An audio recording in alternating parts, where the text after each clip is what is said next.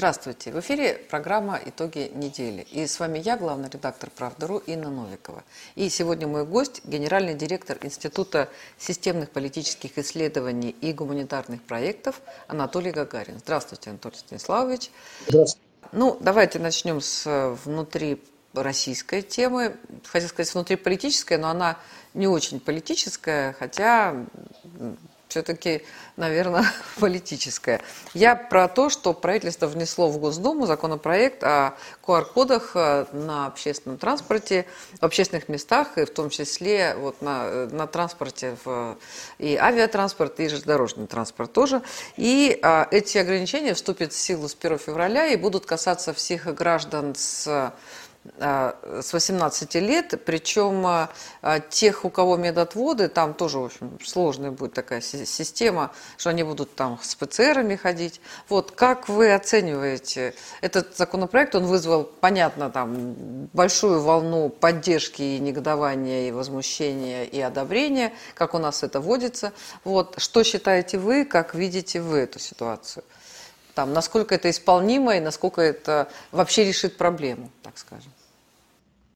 Ну, дело в том, что э, сама по себе эта проблема, безусловно, нас волнует уже на протяжении практически, наверное, двух лет.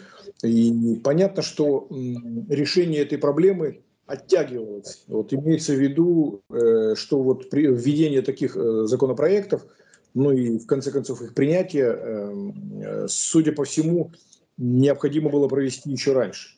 Дело в том, что, э, видимо, с одной стороны, мы рассчитывали то, что все-таки ситуация с коронавирусом как-то э, улучшится, у нас э, все-таки пойдет на спад сама по себе болезнь, люди все будут массово прививаться, но это оказалось иллюзией, потому что, по большому счету, мы видим, что э, постепенно люди, с одной стороны, находятся в депрессии относительно всего, что связано с коронавирусом, с другой стороны, они привыкают к этой болезни, как это не парадоксально звучит, и нарушают массово, так сказать, все правила, которые существуют и которые не надо соблюдать. Дело в том, что у нас э, в общественном сознании присутствует две, э, скажем так, взаимоисключающие такие, ну, скажем, интенции – которые парадоксально уживаются в головах. Это, с одной стороны, э, такое желание патернализма, что государство должно опекать всех, так сказать, как, условно говоря, там папа там, или там бабушка или дедушка, и давать все и вся вот, в любой момент. А с другой стороны, это такой, знаете, эм, поселившийся у нас некий э, вирус либерализма, когда мы все э, сказать, считаем, что мы сами так сказать, самые умные, вот, нам нужно Э, неограниченная свобода и полный, так сказать, э, как говорят в таких случаях, беспредел. Вот поэтому вот это сочетание двух вещей, двух, так сказать, таких странных, э, точнее, понятных интенций, они в наших головах, так сказать, присутствуют. И поэтому, с одной стороны, люди хотят, чтобы государство заботилось, давало, так сказать, средства и обеспечивало всем необходимым. С другой стороны, э, человек не хочет соблюдать никаких правил, вот, он считает, что он сам, так сказать, может придумать себе любые, так сказать, варианты поведения, ну и, соответственно, объяснения, так сказать, всего, что происходит. И поэтому э, любая мера, которую принимает государство, воспринимается в штыки. Вот это все как бы у нас присутствует. Я думаю, что во многом мы, так сказать, э, оттягивали вот решение этого вопроса, Именно потому, что, ну, с одной стороны, надеялись на все-таки здравомыслие, так сказать, э, наших граждан и то, что они будут массово прививаться. Вот мы увидели, что этого не происходит, что на самом деле, значит, я не хочу винить, конечно, население, я хочу сказать, что, наверное, все-таки было упущено э, время, которое было необходимо для того, чтобы рассказать и убедить людей в том, что нужно действительно вакцинироваться, так как это делали мы раньше, когда наставили прививки по полиомиелита, ну и от многих других болезней, там, сказать, от энцефалита там, и так далее, и так далее. Вот. И там от оспы и многие другие, все, все, все что, мы в детстве получали в полном комплекте. И ни у кого не возникало мысли каким-то образом, так сказать, а, опротестовывать это, э, эту санитарную норму. Ну, вот такое вот некое заигрывание с населением, оно, мне кажется, привело вот нас к той ситуации, что нужно уже вводить законопроекты о, соответственно, э, введении QR-кодов, и, соответственно, предоставление их практически почти во всех заведения, ну, кроме аптек и организаций, которые обеспечивают э, население продуктами питания и товарами первой необходимости. В законопроекте об этом сказано. То есть продукты первой необходимости все то, что нужно человеку для его жизнедеятельности, все это будет, э, ну, по крайней мере, пока, так сказать, не регламентировано вот этими самыми QR-кодами. Я думаю, что это как раз побудительный, то, что сейчас э, дана некая, некая отсрочка до 1 февраля, я думаю, что это как раз то, э, попытка смягчить или, скажем так, плавно войти в ситуацию, когда мы уже будем э, все, так сказать, или привиты, или получ, получим эти QR-коды, или какие-то другие справки, которые э, свидетельствуют о том, что ну, у человека есть медицинский отвод от э, проведения этой вакцины. Вот. Я думаю, что сейчас как раз вот тот ажиотаж, который есть, например, у нас в городе, например, по поводу прививок, и люди массово пытаются, так сказать, получить эти самые коды, чтобы заходить в, э, в те или иные, так сказать, заведения. Я думаю, что до 1 февраля вот основная, основная масса населения ну, по крайней мере, процентов 60-70 будет принято. Сейчас, как мы знаем, порядка 40 процентов, и это, конечно же, э, нас э, совсем, так сказать, не радует, в том смысле, что проблем, которые мы сейчас получаем, их довольно много, и они касаются даже, так сказать, и первое, первое скажем так, первая проблема, которая у нас есть, это массовое, так сказать, вакцинирование, а второе, это все-таки то, что мы понимаем, что после вакцинирования люди не получают стопроцентную гарантию от того, что они не заболеют. Пример Израиля, например, очень хорошо это свидетельствует. Э, и в этом смысле, э, опять же, ситуация говорит о том, что рассчитывать на какую-то волшебную вакцину, которая нас от всего спасет, так сказать, и, соответственно, нам даст полную гарантию, что мы вообще никогда в жизни больше не будем болеть, вот, этого э, тоже нужно, это тоже нужно людям объяснять. Э, и показывает, что все-таки вакцина, она смягчает болезнь, она все-таки сокращает количество смертельных исходов. И в этом смысле нам необходима э, вот эта, скажем так, мера, которая не будет э, панацеей от всех бед, но она спас, спасет большинство населения все-таки от смертельного исхода. Как вы считаете, на самом деле есть и такие прям упоротые анти, антипрививочники.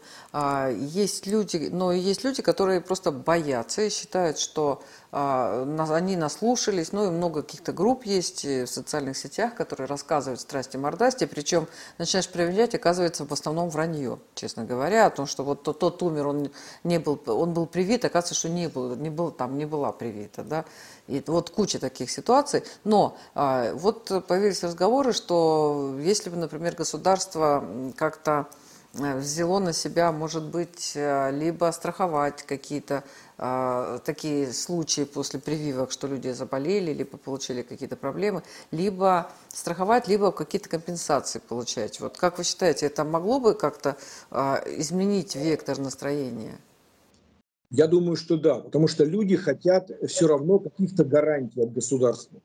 Если нет гарантии того, что мы стопроцентно исцелимся с помощью вакцины, то я думаю, что вот такие крайние случаи, когда люди после вакцины, после вакцинирования заболевают, и это соответствующим образом подтверждено, какая-то компенсация, ну, скажем, связанная с э, лечением, я думаю, что ее нужно рассмотреть.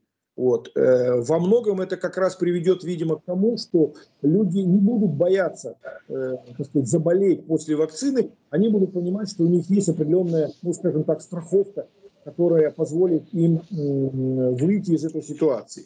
Ну и, соответственно, э, скажем так, вот это, этот страх вакцинирования, он тоже должен быть ну, определенным образом преодолен, потому что Э, ну, люди боятся последствий, люди боятся того, что они снова заболеют, и у них возникает сомнение в э, осмысленности вакцинирования. Я думаю, что здесь нужно все-таки, видимо, доказывать необходимость проведения всех этих мероприятий через некую систему э, кейсов, которые могли бы быть понятны, доступны и э, человеку действительно должны быть какие-то даны гарантии, там, компенсации, либо, так сказать, э, предоставление бесплатных лекарств, либо еще какие-то вещи. То есть государство должно проявить свою заботу, потому что а именно это ждет от него население. Государство должно заботиться о людях. И вот этот, э, этот тезис, он э, у людей, безусловно, присутствует. Ну, кстати говоря, у нас и в Конституции записано, что мы социальное государство, да, и мы должны понимать, что э, задачу э, именно э, социального подхода к решению этой проблемы никто не снимал, так сказать, э, с власти. И власть должна э, максимально многообразно и разнообразно, системно подойти к тому, чтобы людей убедить в необходимости проведения вот всех этих мероприятий. Потому что без этого, без этого мы не можем идти дальше. Потому что если мы не э, вакцинируем население, если мы не получим тот самый коллективный иммунитет, можно в этом сколько угодно сомневаться, но пока это единственный путь, по которому мы должны идти. И вопрос ведь заключается в том, что действительно у людей есть определенная неуверенность, потому что никто не, никто не знает, как э, это будет развиваться дальше. У нас нет, э, нет определенного пути, нет, нет, скажем, пройденной дорожной карты. Мы все вместе проходим этот путь. И поэтому тот путь, который уже, скажем, прошли некоторые государства, вот он, наверное, оказывается для нас наиболее приемлемым. Тем более, что судя по тем, так сказать, медицинским показаниям, которые сейчас уже есть, и тому опыту, который накоплен, все-таки, э, наверное, э, наша страна находится все-таки еще, э, вот, по крайней мере, в лучшем положении по отношению, скажем так, к другим странам. Хотя уровень, уровень смертности и заболеваемости нас, у нас действительно не, не внушает какого-то сейчас доверия или, скажем так, э, некой, некой, некой эйфории. Наоборот, так сказать, мы сейчас находимся в такой ситуации, что нам нужно кардинально менять э, отношения и, видимо, все-таки э, переходить к такому плавному, спокойному, неконфликтному убеждению людей в том, что эти, эти меры являются необходимыми. А то, что вот эти законопроекты сейчас рассматриваются и, видимо, будут приняты, э, я думаю, то, что они отодвинуты во времени и региональным правительством, э, парламентом, э, точнее парламентом дана возможность обсудить это и принять какие-то разнообразные меры применимо к специфике того или иного региона, я думаю, что это как раз возможность в большей степени побудить население все-таки получить эти самые QR-коды или с помощью вакцинирования, или с помощью других, так сказать, каких-то, э, сказать, методов. Я имею в виду, ну, скажем, заболевшие получают, соответственно, QR-код через э, госуслуги. И я сам пользуюсь этим, поскольку я, так сказать, переболел в июне и получив сейчас код по госуслугам, спокойно, так сказать, могу зайти в любое заведение и в этом смысле не испытываю никакого дискомфорта, потому что я точно так же, как показываю паспорт, я показываю QR-код это нормальная норма, это какая-то нормальная скажем так, форма идентификации в данном случае моего отношения, или, скажем так, моих взаимоотношений с болезнью. Ну, не знаю, знаете, я думаю, что когда действительно вы говорите, у нас там лучше, у нас было долгое время лучше, сейчас у нас настолько серьезная ситуация со смертностью, и на самом деле серьезнейшая ситуация с финансированием, потому что у нас э, уже финанси... там и сократилось э, средства на лечение коронавируса, и э, их уже меньше, чем то есть там средняя цифра, она меньше, э, чем э, бывает, там стоимость лечения может быть там в, в десятки раз. Да? И у нас медицинские фонды все уже съедены, и у нас нет возможности там платить за кучу других болезней, кучу других лекарств. То есть ситуация очень тяжелая, поэтому вот как бы, мне кажется, что время, ну это мое мнение, да, там уже там уговаривать кого-то, наверное, оно где-то как-то закончилось, тем более, что ну да, капризничать мы все любим. И вот э, уговоры, когда уже нет денег лечить от кучи других болезней, да, когда в медицинских этих фондах там миллионные долги, не, не, не, не знаю, не знаю. Может быть, я такая кровожадная, наверное, но э, мне кажется, что нужно какие-то более жесткие принимать меры э, для того, чтобы как-то эту проблему решить. А, и, ну, ладно, это как бы такая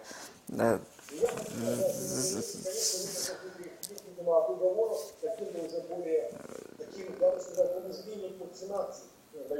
Ну, то, что делается, это идет понуждение, извините, я перебиваю, понуждение к вакцинации с нарушением Конституции, но поскольку вот это, ну, это очевидно, что это нарушение там каких-то прав и свобод, и разговаривать, что это, ну, эти предметы первой необходимости, но для кого-то театр первой необходимость, да, для кого-то музей, он без этого жить не может, это его духовная подпитка. Это вот, это на самом деле очень жесткое наступление на права, а, да, и а, это как раз понуждение к, а, к вакцинации при том, что, а, а если что там произойдет, то там сам, ну, вроде как лечат, конечно, но сам разбирайся. Но эта тема такая, она бесконечная, болезненная, да, и мне немного. Анатолий Станиславович, хотела задать вопрос по поводу ситуации на а, польско-белорусской границе как-то все это возникло неожиданно и получило такое странное продолжение. И а, позиция польских пограничников, она как-то несоразмерна с европейскими а, гуманитарными, гуманными всякими принципами.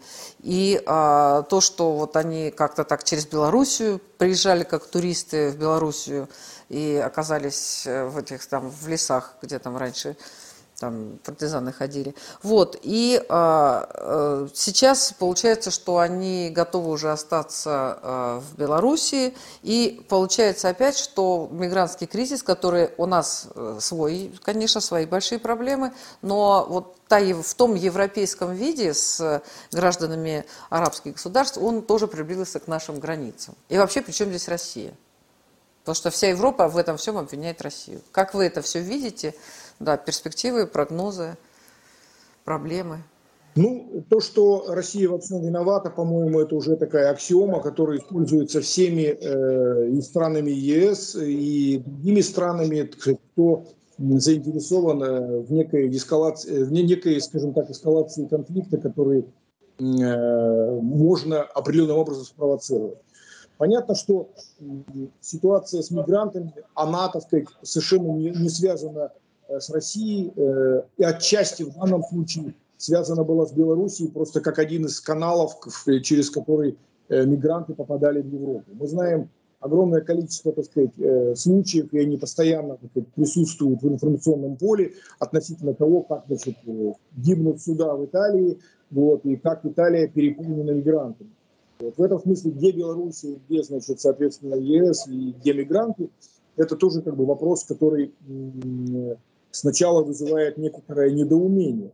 Вот. Насколько я знаю, сейчас рейсы вообще, так сказать, из тех стран, откуда прибывали мигранты, э, остановлены. И от этого отказалась и Белоруссия, белорусская сторона, и турецкая сторона, которая тоже принимала участие, значит, я имею в виду авиакомпании. Вот. Поэтому я так понимаю, что в принципе кризис как таковой, э, он э, закончился еще практически не начавшись по большому счету. Но то, что это сейчас будет активно раздуваться соответствующими, так сказать, СМИ и активно преподноситься как некая э, попытка э, некой э, дестабилизации всего европейского сообщества с помощью при участии России и Белоруссии, это, по-моему, уже, так сказать, некая аксиома. Понятно, что в данном случае это попытка тянуть Россию вот в этот миграционный кризис, в котором оказалась Европа, мы помним те знаменитые призывы госпожи Меркель, которая призывала э, всех, так сказать, приехать в Германию и гостеприимно раскрывала объятия сказать, всем этим мигрантам. Вот. Э, Россия тогда с недоумением отнеслась к этой, к этой инициативе. И, кстати говоря, к этому недоумению, а точнее противодействию вот этому движению, как мы знаем, примкнули э, Чехия, Венгрия, некоторые другие страны, которые отказались отпускать и вообще принимать своих национальных. Вот. Поэтому и те, кто знает географию, прекрасно понимают, где Белоруссия, где Россия, где, соответственно, э, вот эти страны, откуда прибывают мигранты, где, где находится само европейское сообщество. Поэтому э, во, во многом вся эта ситуация является искусственной. Вот, и по большому счету, э, даже если какие-то определенные группы мигрантов и попадали, так сказать, э, через Белоруссию, то тот массовый поток, который э, сейчас реально присутствует и, и который собственно, составляют вот эти самые мигранты, приезжающие в Европу, это, конечно, несоизмеримые величины. Но в данном случае задача другая, задача дискредитировать Россию, задача Россию втянуть в этот миграционный кризис и повесить на нее ответственность за то, что Европа оказалась вот э, не готова, все это прекрасно понимают, не готовы решить этот миграционный э, кризис, который сейчас еще более усиливается. Мы это видим по, э, скажем так, по тем кадрам, которые мы получаем из Европы, или по тем визитам, которые, к сожалению, пока не так часто, но люди получают, э, э, получают возможность прибыть э, в страны Европы и посмотреть, как это происходит на самом деле. И надо сказать, что подавляющее большинство, конечно же, не из Беларуси и не из России. Хотела спросить вас по поводу ситуации в Нагорном Карабахе. Да, вот прошлогодние события. Как бы Азербайджан победил, да, территории вернулись, были там дорожные карты, как все это будет выстраиваться, кто где будет жить. Вот. Но в итоге опять обострение, вооруженные силы там, Азербайджана обстреляли гражданских лиц, много фотографий о том, что в Нагорном Карабахе уничтожаются могилы, и памятники, и храмы. Ну и, в общем, как-то все это, что-то пошло не так, так скажем, да. Вот. И, а, ну вот сейчас при посредничестве России все-таки а, объявлено перемирие вот, а, в этом регионе, но ситуация понятно, ситуация очень тяжелая, и все-таки что вот вот как бы что будет дальше, да, потому что а, и Азербайджан как-то так не, не настроен останавливаться, и Армения это, в общем, и так уже много потеряла, и они, в общем, тоже вполне так настроены. Ну, по-боевому не хочется говорить, да, но так э, защищать свои границы. Как вы видите эту ситуацию и какие, опять же, здесь прогнозы? Я думаю, что ситуация, безусловно, будет э, переходить из стадии такой э, скрытой, скрытого конфликта в некую эскалацию конфликта, потому что то, что мы сейчас видим, э, это некая цепочка вот таких событий, которые, к сожалению, э, решить будет крайне сложно. Потому что сама по себе ситуация Нагорного Карабаха, это была такая мина замедленного, замедленного действия. Она, так сказать, вот сейчас опять как взорвалась, и мы видим последствия этого процесса, потому что э, противостояние, оно э, никуда не ушло, вот, оно приобрело вот такие э, скрытые, скрытые и явные формы конфликта, и, к сожалению, э, сюда, в этот конфликт, постоянно втягивается Россия, в том смысле, что Россия этого не хочет, Россия выполняет миролюбивую функцию, функцию миротворческую, но э, то, что, то, что мы видим, э, заявления и действия со стороны армянских националистов, они, я думаю, как раз пытаются сделать Россию э, участником этого процесса. Кто-то говорит о виновности, что Россия не защитилась, не защитила, не выступила защитником, не заступилась за Армению. Вот, ну и сказать, другие объявления, и, скажем, последний конфликт, который был связан с тем, что один из э, армянских, э, скажем так, провокаторов бросил гранату в сторону сказать, э, азербайджанцев. Вот, и Россия, как э, всегда так водится, оказалась в данном случае, если не крайней, то, по крайней мере, участником этого процесса. Я думаю, что вот эти попытки провокации, они, безусловно, будут, и надо быть к этому готовым. Я думаю, что в этой ситуации э, один из выходов – это все-таки подключение мирового сообщества к решению этого вопроса. Потому что в данном случае, э, наверное, не одна Россия должна решать эту проблему. Я думаю, что должны решать те страны, в которых существуют, кстати, и живут достаточно успешно та же самая армянская диаспора. Вот. Пусть они тоже подключаются к этому процессу урегулирования этого конфликта. Мне кажется, что в данном случае э, это конфликт, э, который э, действительно приобрел международный характер, и решать его необходимо с помощью инструментов международного так сказать, э, сотрудничества и международного решения конфликта. Вы говорите именно об армянских националистах, об армянских провокациях, то есть э, вы видите, что а, вот эта ситуация тлеет, а, как бы, так сказать, только с одной стороны. То есть Азербайджан в данном случае... С одной стороны. С другой стороны, конечно, мы видим, что у Азербайджана после вот этого, скажем так, успеха, который они, естественно, воспринимают как успех, они, конечно же, не остановятся на том, чтобы э, решить вопрос в свою сторону. Я думаю, что вот эти спорные территории, они будут постепенно, так сказать, э, выдавливаться в пользу Азербайджана. И, к сожалению, это так. И эта тенденция никуда не делась, и она будет проявляться. Поэтому мы будем видеть, к сожалению, будем видеть провокации с той и с другой стороны, и, соответственно, эти провокации будут использоваться для того, чтобы Азербайджану двигаться дальше в том направлении, в котором он, так сказать, э, мне кажется, не прекратит действовать, учитывая ту поддержку, которую оказывает ему Турция и некоторые другие страны. страны.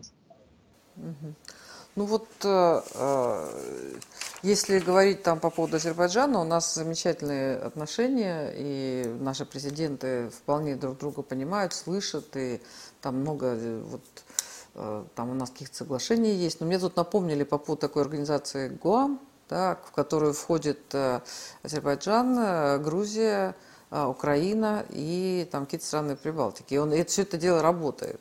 До сих пор работает. И вот что Армения в ОДКБ, да, Азербайджан в организации, то есть он работает там по проектам совместно. Ну, мы понимаем, что Украина, там Грузия, Прибалтика, это вот явно не те страны, которые Э, полны э, там, русофиль, русофильскими настроениями, так скажем. Вот, поэтому вот сложно все, так, так, так скажем. Да, сложно. Эти альянсы, конечно, они навевают на определенные размышления, что, э, скажем так, Азербайджан, Азербайджан оказывается в кругу, скажем так, недружелюбных нам государств. Молдавия, извините, не Прибалтика, Молдавия, Гуам, Грузия, Украина, а, а, да, Азербайджан, Молдавия, извините, да. Ну, тут видите, я думаю, что э, здесь, э, опять же, вопрос о, э, о решении или, по крайней мере, сдерживании этих конфликтных взаимоотношений, он во многом связан в том числе и с экономическими отношениями. Там, где, так сказать, определенная есть условно выгода или попытки, или возможности определенного экономического давления, там, соответственно, э, могут быть и э, найдены способы решения тех или иных противоречий. Только вопрос заключается в том, э, зачем это нужно России. Это вопрос такой риторический. Вот. Но мы, как всегда, так сказать, помогаем, вмешиваемся в том смысле, что предлагаем свою миролюбивую помощь, понимая, что кроме России, наверное, вряд ли у той же Армении будут э, союзники, которые помогут решить эту проблему. Вопрос заключается в том, что все политические силы отнюдь не дружелюбны по отношению к России. Поэтому мы помогаем армянскому народу, но, э, к сожалению, армянская властная сказать, элита, она настроена далеко не дружелюбно к России. Вот поэтому мы находимся в сложном положении, и России приходится в данном случае использовать все чудеса дипломатии и все искусства для того, чтобы э, в этой ситуации э, сохранить э, с одной стороны, свое дружелюбное отношение, с другой стороны, помочь решить эту проблему, несмотря и невзирая, и где-то преодолевая те конфликты и противоречия, и провокации, которые существуют, и мы наблюдаем со стороны и с одной стороны армянской элиты, и с другой стороны вот этих армянских националистов, которые э, совершенно не заинтересованы в э, решении проблемы, а заинтересованы в эскалации конфликта. А вот вообще наша такая политика, когда мы всем помогаем, да, при этом к нам элиты относятся не так, как мы хотели бы, да, мы такие добрые, щедрые, да, вот нам бы, ну, тут я понимаю, что, наверное, неправильно говорить, что пенсионерам бы помогли, потому что пенсионерам помогать начали, начали помогать, какие-то им пособия там выплачивают, вот. А, но все равно, когда хотелось бы какую-то гарантированную помощь. Ну, хочется всегда больше, чем есть, да. Вот, вот это наше бесконечное а, помогание вот всем странам а, в расчете на то, что на некую лояльность, но тем не менее мы эту лояльность, ну, даже от Беларуси мы ее вот толком там не, не можем получить. Даже вот Лукашенко, он нам обещает, обещает, обещает, обещает, а вот никак мы с ним... Сколько лет уже он там ведутся переговоры, и так и не договорились об объединении. Я думаю, что по моему мнению и по моей информации мы договорились. И в ближайшее время мы увидим какие-то э, позитивные изменения, и я надеюсь, что они постепенно будут накапливаться, и мы их будем видеть в большем, так сказать, объеме, чем это было до этого.